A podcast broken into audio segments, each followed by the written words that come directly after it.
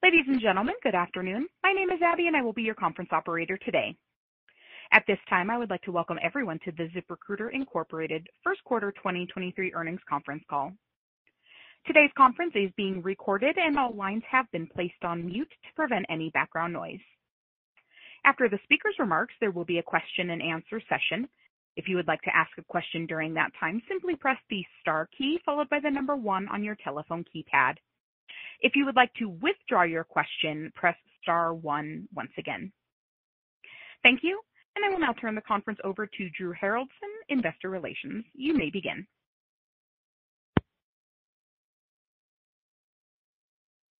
Thank you, operator, and good afternoon.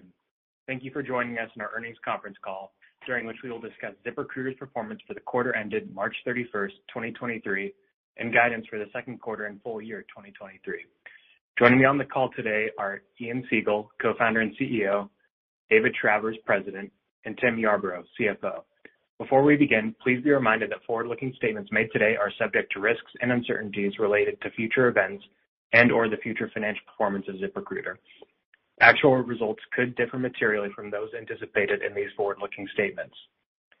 A discussion of some of the risk factors that could cause actual results to differ materially from any forward-looking statements can be found in ZipRecruiter's quarterly report on Form 10-Q for the quarter ended March 31st, 2023, which will be available on our investor website and the SEC's website.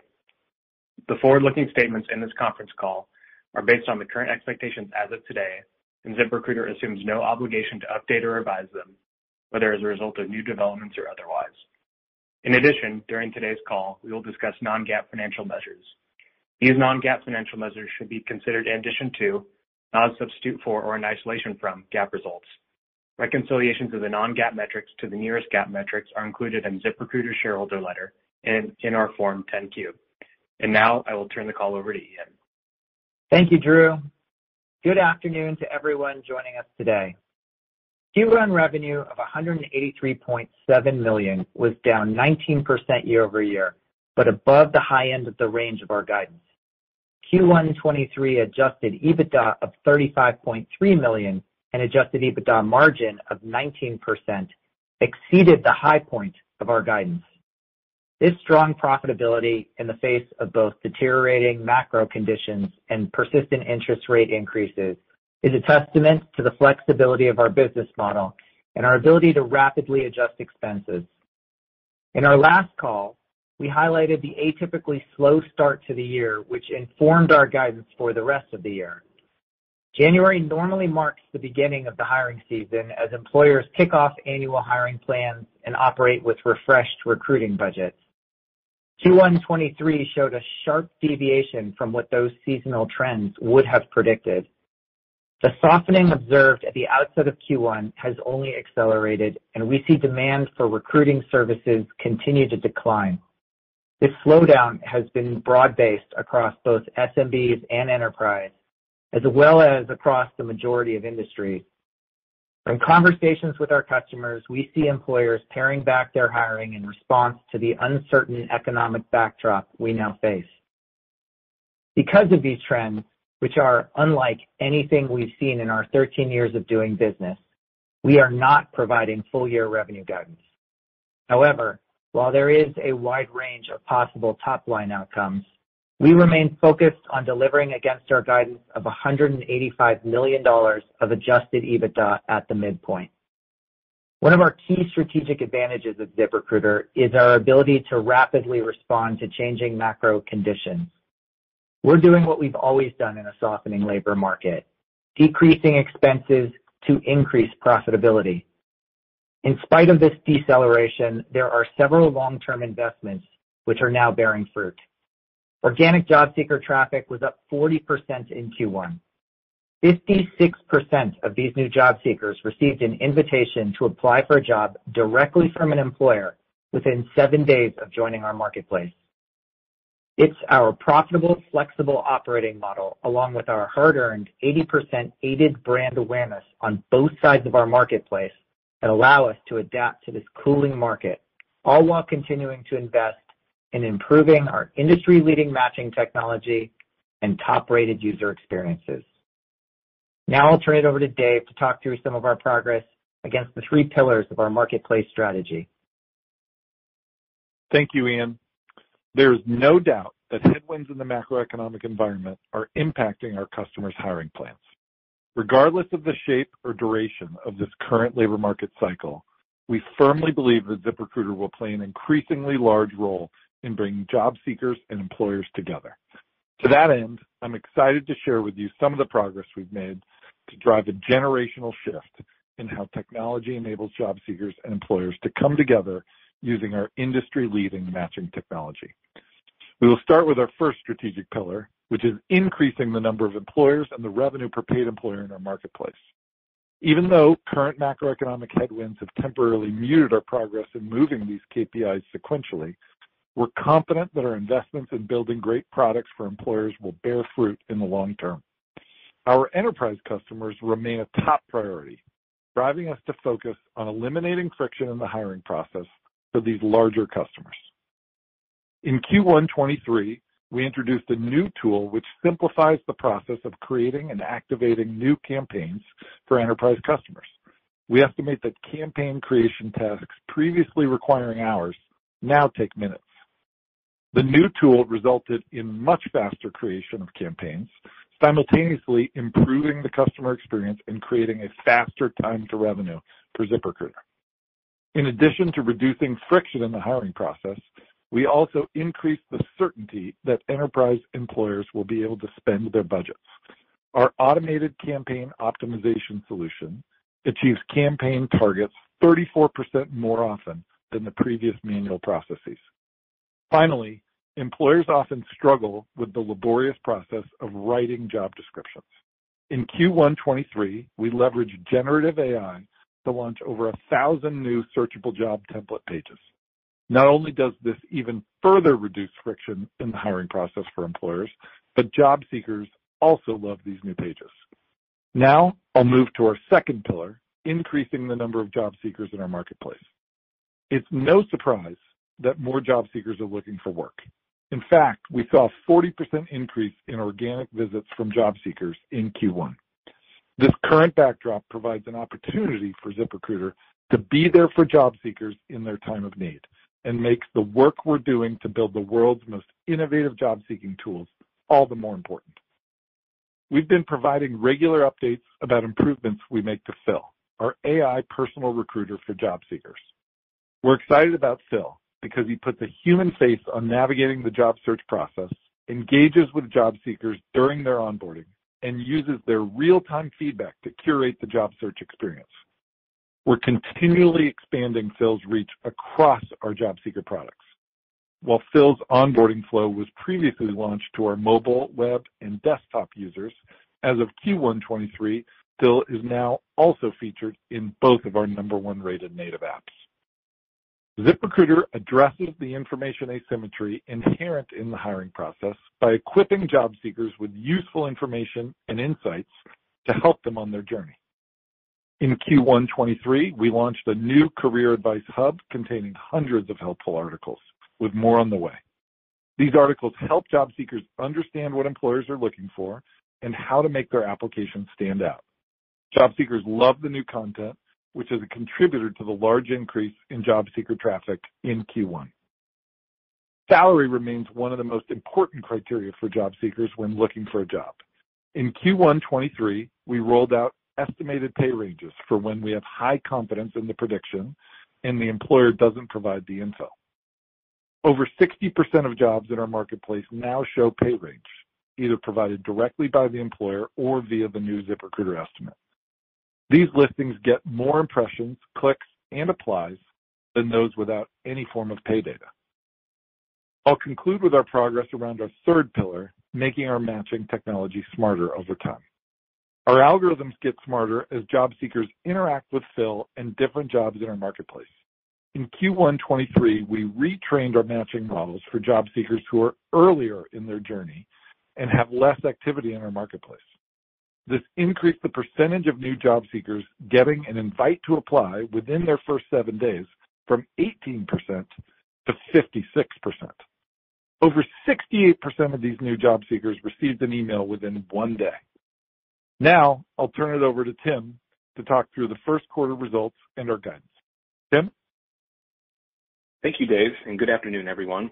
Our first quarter revenue of $183.7 million exceeded the high end of the guidance we provided in February. This represents a 19% decline year-over-year and is primarily reflective of continued and accelerating softening in the hiring market.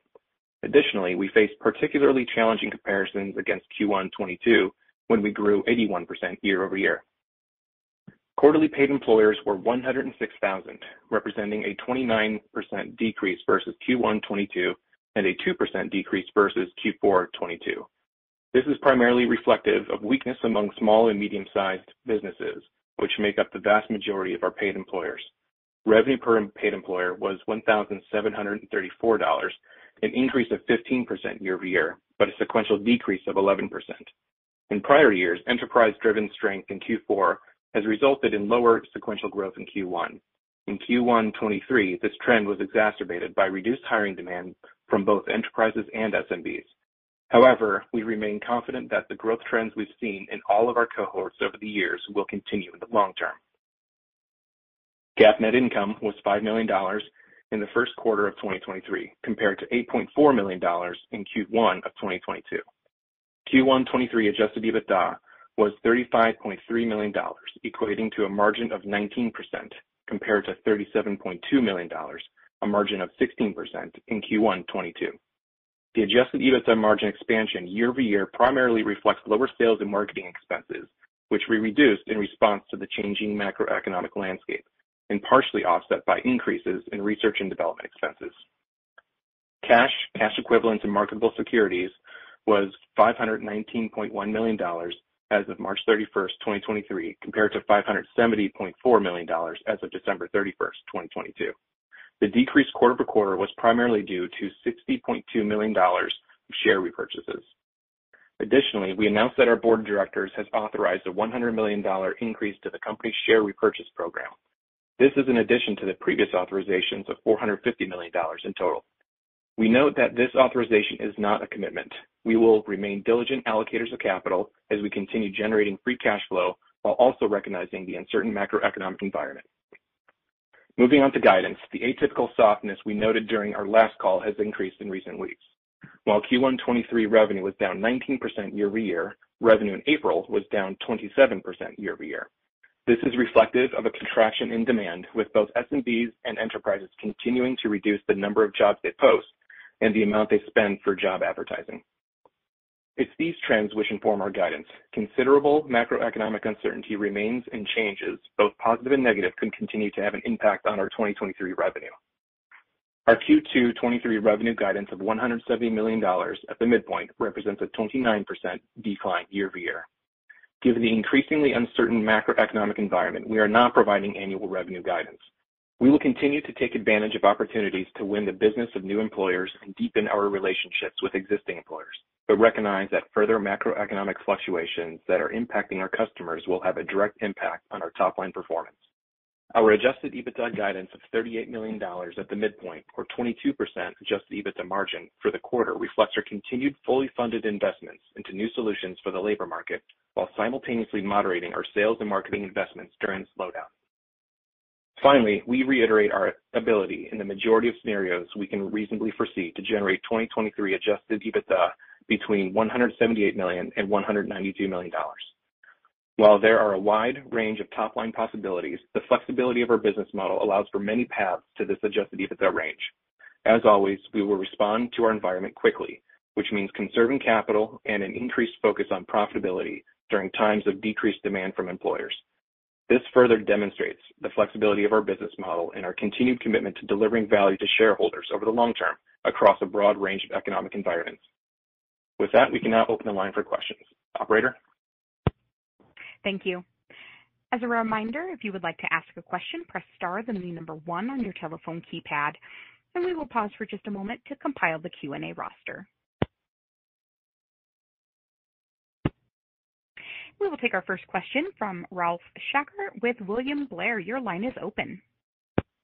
Uh, good afternoon. Thanks for taking the question. Just first question on, I guess, acceleration uh, downwards for revenue. Talking about being down 19% year-over-year for the quarter. I think April's down 27, and the guide for next quarter is down 29. Maybe just kind of speak to, was that acceleration, you know, more pronounced? And then um, or is it, um, you know, continuing obviously through Q2 here? Just any color on that. And then uh last, just the confidence and the full year of the levers that you have to sort of maintain that that EBITDA guidance range, that'd be helpful as well. Thank you. Hi. Thanks for the question. This is Ian. And uh I think you have accurately summarized what we shared today, which is that there has been an acceleration of the deceleration in the demand for recruiting services. We have clearly left behind what had historically been a standardized and highly predictable seasonal hiring pattern. And so our ability to uh, predict with accuracy where the decline will stop is somewhat impaired by the fact that there is no historical precedent in our company history for what we're seeing right now. In spite of that, and thanks in large part to the nimbleness of our financial model as well as um, our ongoing uh, focus on product improvements, we remain both confident that in the short term, we can deliver on the EBITDA, which is why we have reasserted the range and with specificity said that we still think we can hit the target we set for the year. And further, over the long term, thanks to those ongoing product improvements, we remain um, confident and optimistic about our ability to grow our market share. This is very clearly a macroeconomic phenomenon. This downturn is affecting a multitude of players in our industry. And just last week, we had an enterprise summit where I spoke to 30 of the largest hirers in America. These are companies that hire between thousands and tens of thousands of employers per year. Across the board, all of them have reduced their hiring plans in the face of the economic uncertainty their businesses face. Yeah. And Ralph, um, uh, I'll answer the the question on um, OpEx levers. So uh, we have several different levers that we can pull on. The largest and most variable by far, being the sales and marketing uh line item. So in Q1, we spent over $88 million in sales and marketing. A very large portion of that spend is uh highly variable and not committed into future periods. Um but that's not our only lever. We also have already pulled back on additional hiring, focusing just on the highest impact tech positions. Uh we've taken a look at many of our more discretionary expenses like travel, entertainment, professional services, et cetera. Um so We have many different levers that we can pull in order to achieve that 185 in adjusted EBITDA under a wide range of revenue scenarios. This is Dave, Ralph. One other thing I would add is that that 40% growth in job seeker organic traffic is exactly what we would expect to see in a scenario like we're seeing right now. This is an opportunity for us over the long term to prove value to job seekers at a moment they need us more than they've needed us for years. And uh we're meeting that challenge, and this will pay dividends for us for years to come.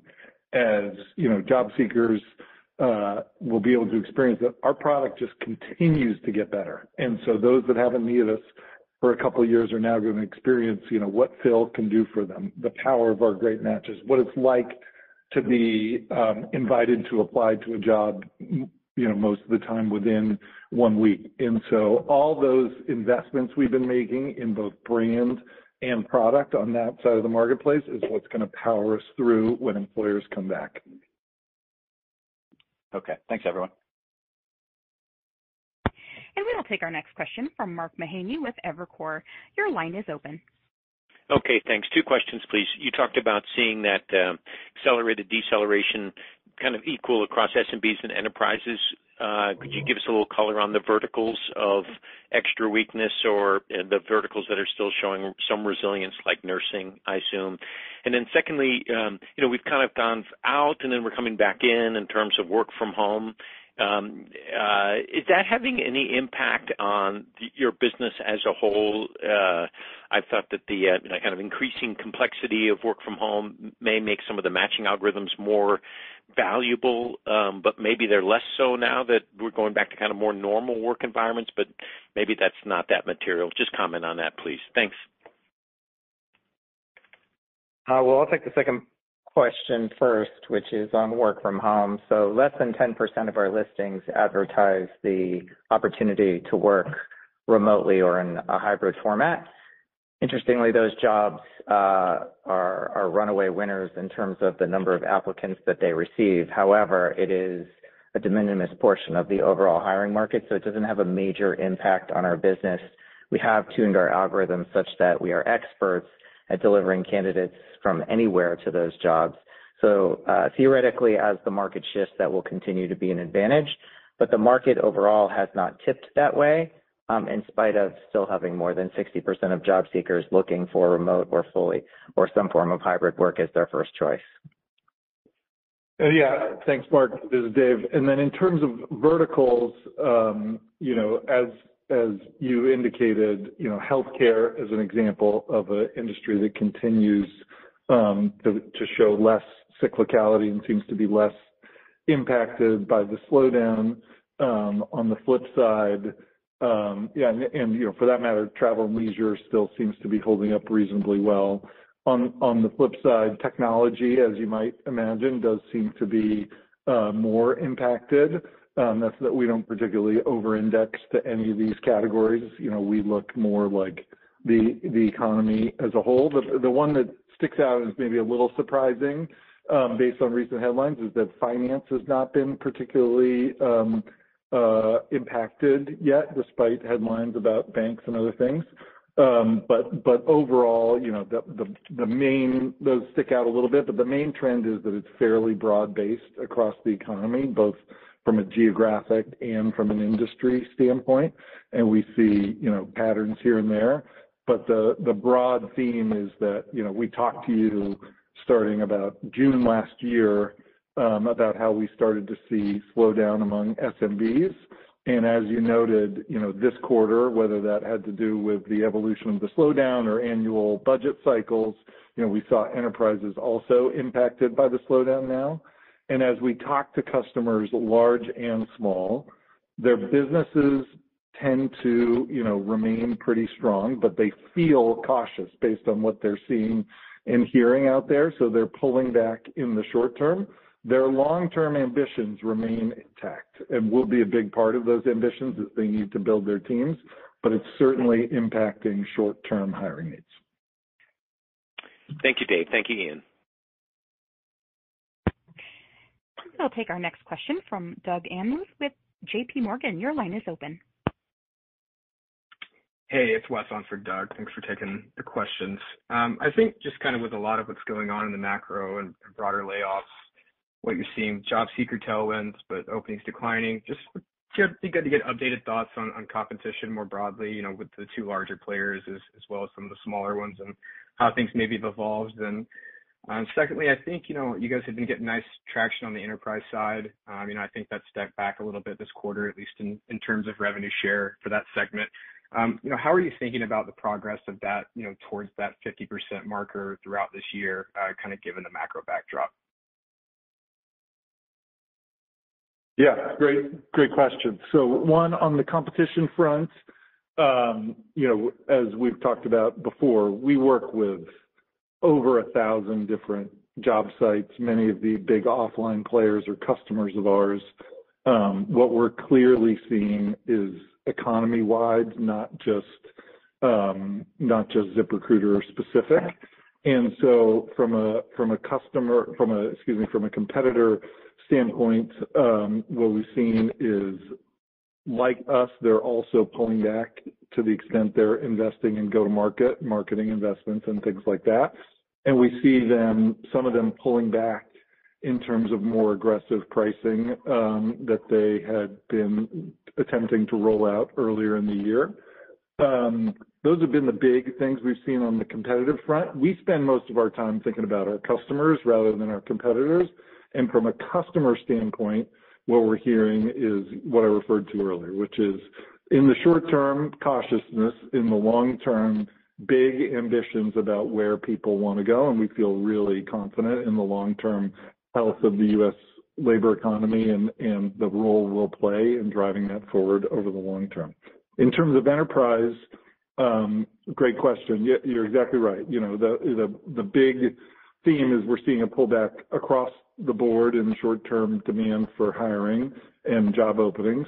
Um, but but it's more broad-based than it was in terms of creeping into enterprise part of our business, not just SMBs. So last quarter, enterprise was, you know, that performance marketing component of our revenue that was 23% of revenue last quarter came down to 22%, so it decreased by slightly more. But the much bigger trend was the across-the-board trend. When we talk to enterprises, you know, they they have to plan more, they have to budget further ahead. They have big infrastructure projects to, you know, help them with their hiring needs when you need to hire thousands and thousands of people.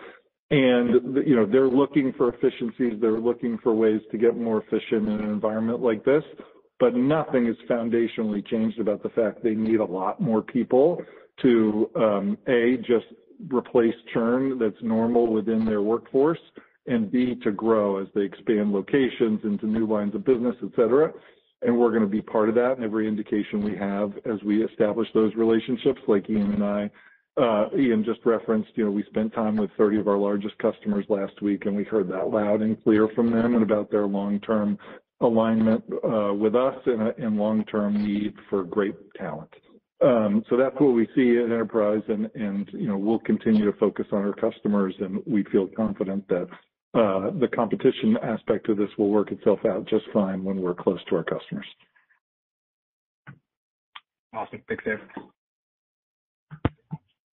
As a reminder, it is star one if you would like to ask a question. And we will take our next question from Justin Patterson with KeyBanc. Your line is open.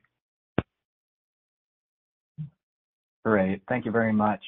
Um, just thinking about kinda the puts and takes of the different drivers, employers, and revenue per paid employer, uh, how should we think about just the ability to sustain the uh, revenue per paid employer growth as job postings uh, come in a bit more and we just don't have that same scarcity of labor as we had previously? Thank you. Yeah. Hi, Justin. This is Tim.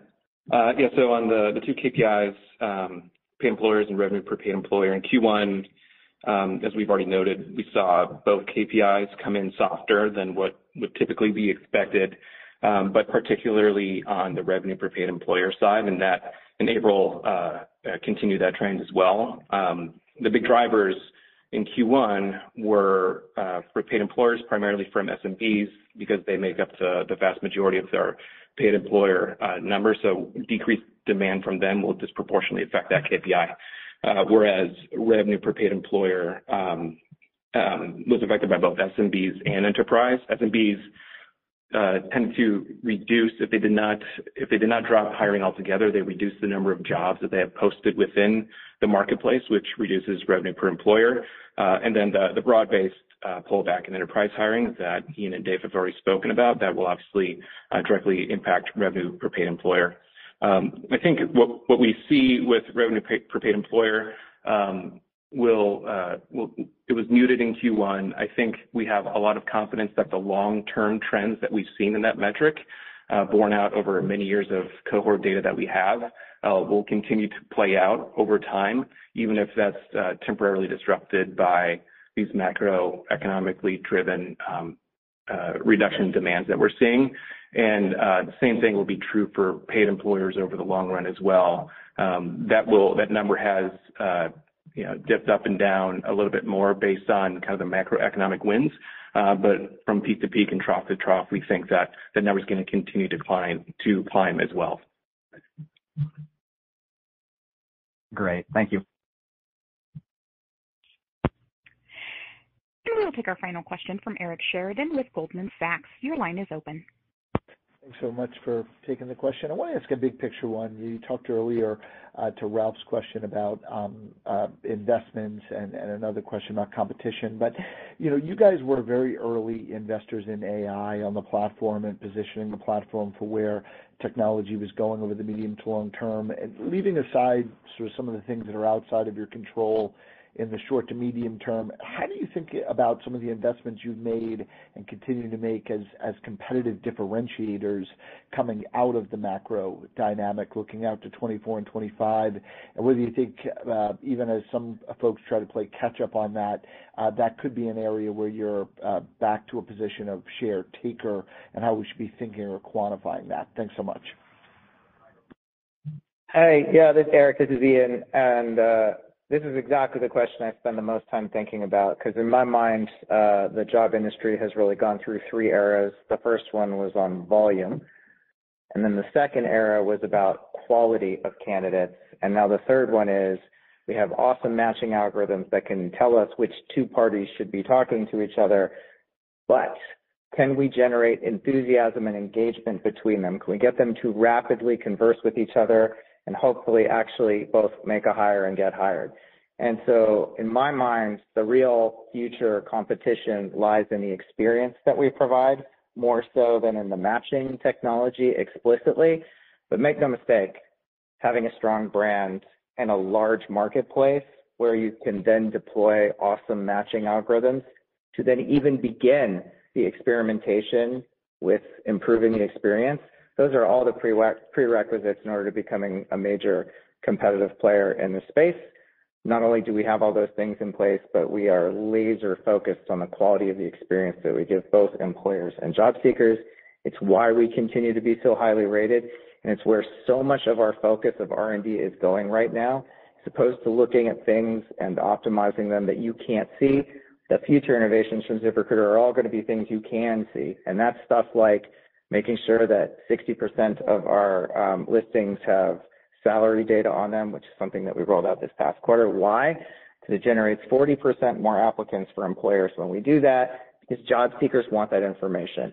It's also generating, um, getting 57% of the job seekers who are new to our service to get directly invited by an employer to apply to a job within seven days. That's an awesome experience for a job seeker. That's a differentiated experience that they will talk about with others.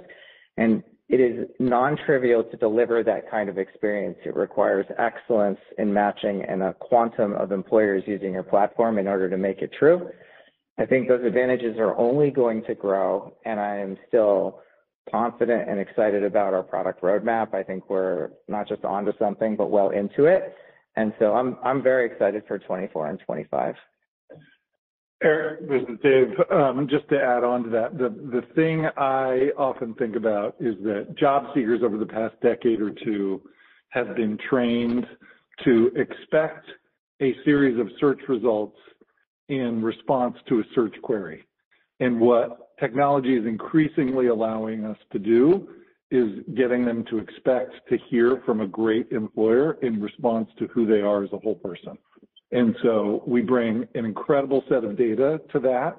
that is hard. Even if you have great algorithms, it's hard to replicate that amazing data set we have built over years. And then we apply incredible technology to that to connect employers and job seekers, and that's what the power of AI is for us as we focus deeply on this one major part of people's lives, which is how they connect to opportunity, as opposed to, you know, using AI for some broad general set of trivia questions. We're really thinking deeply about exactly this problem and how we can impact people's lives. There's a lot you're gonna see from us over the coming years. Great. Thanks, everyone. And ladies and gentlemen, this concludes today's conference call, and we thank you for your participation. You may now disconnect.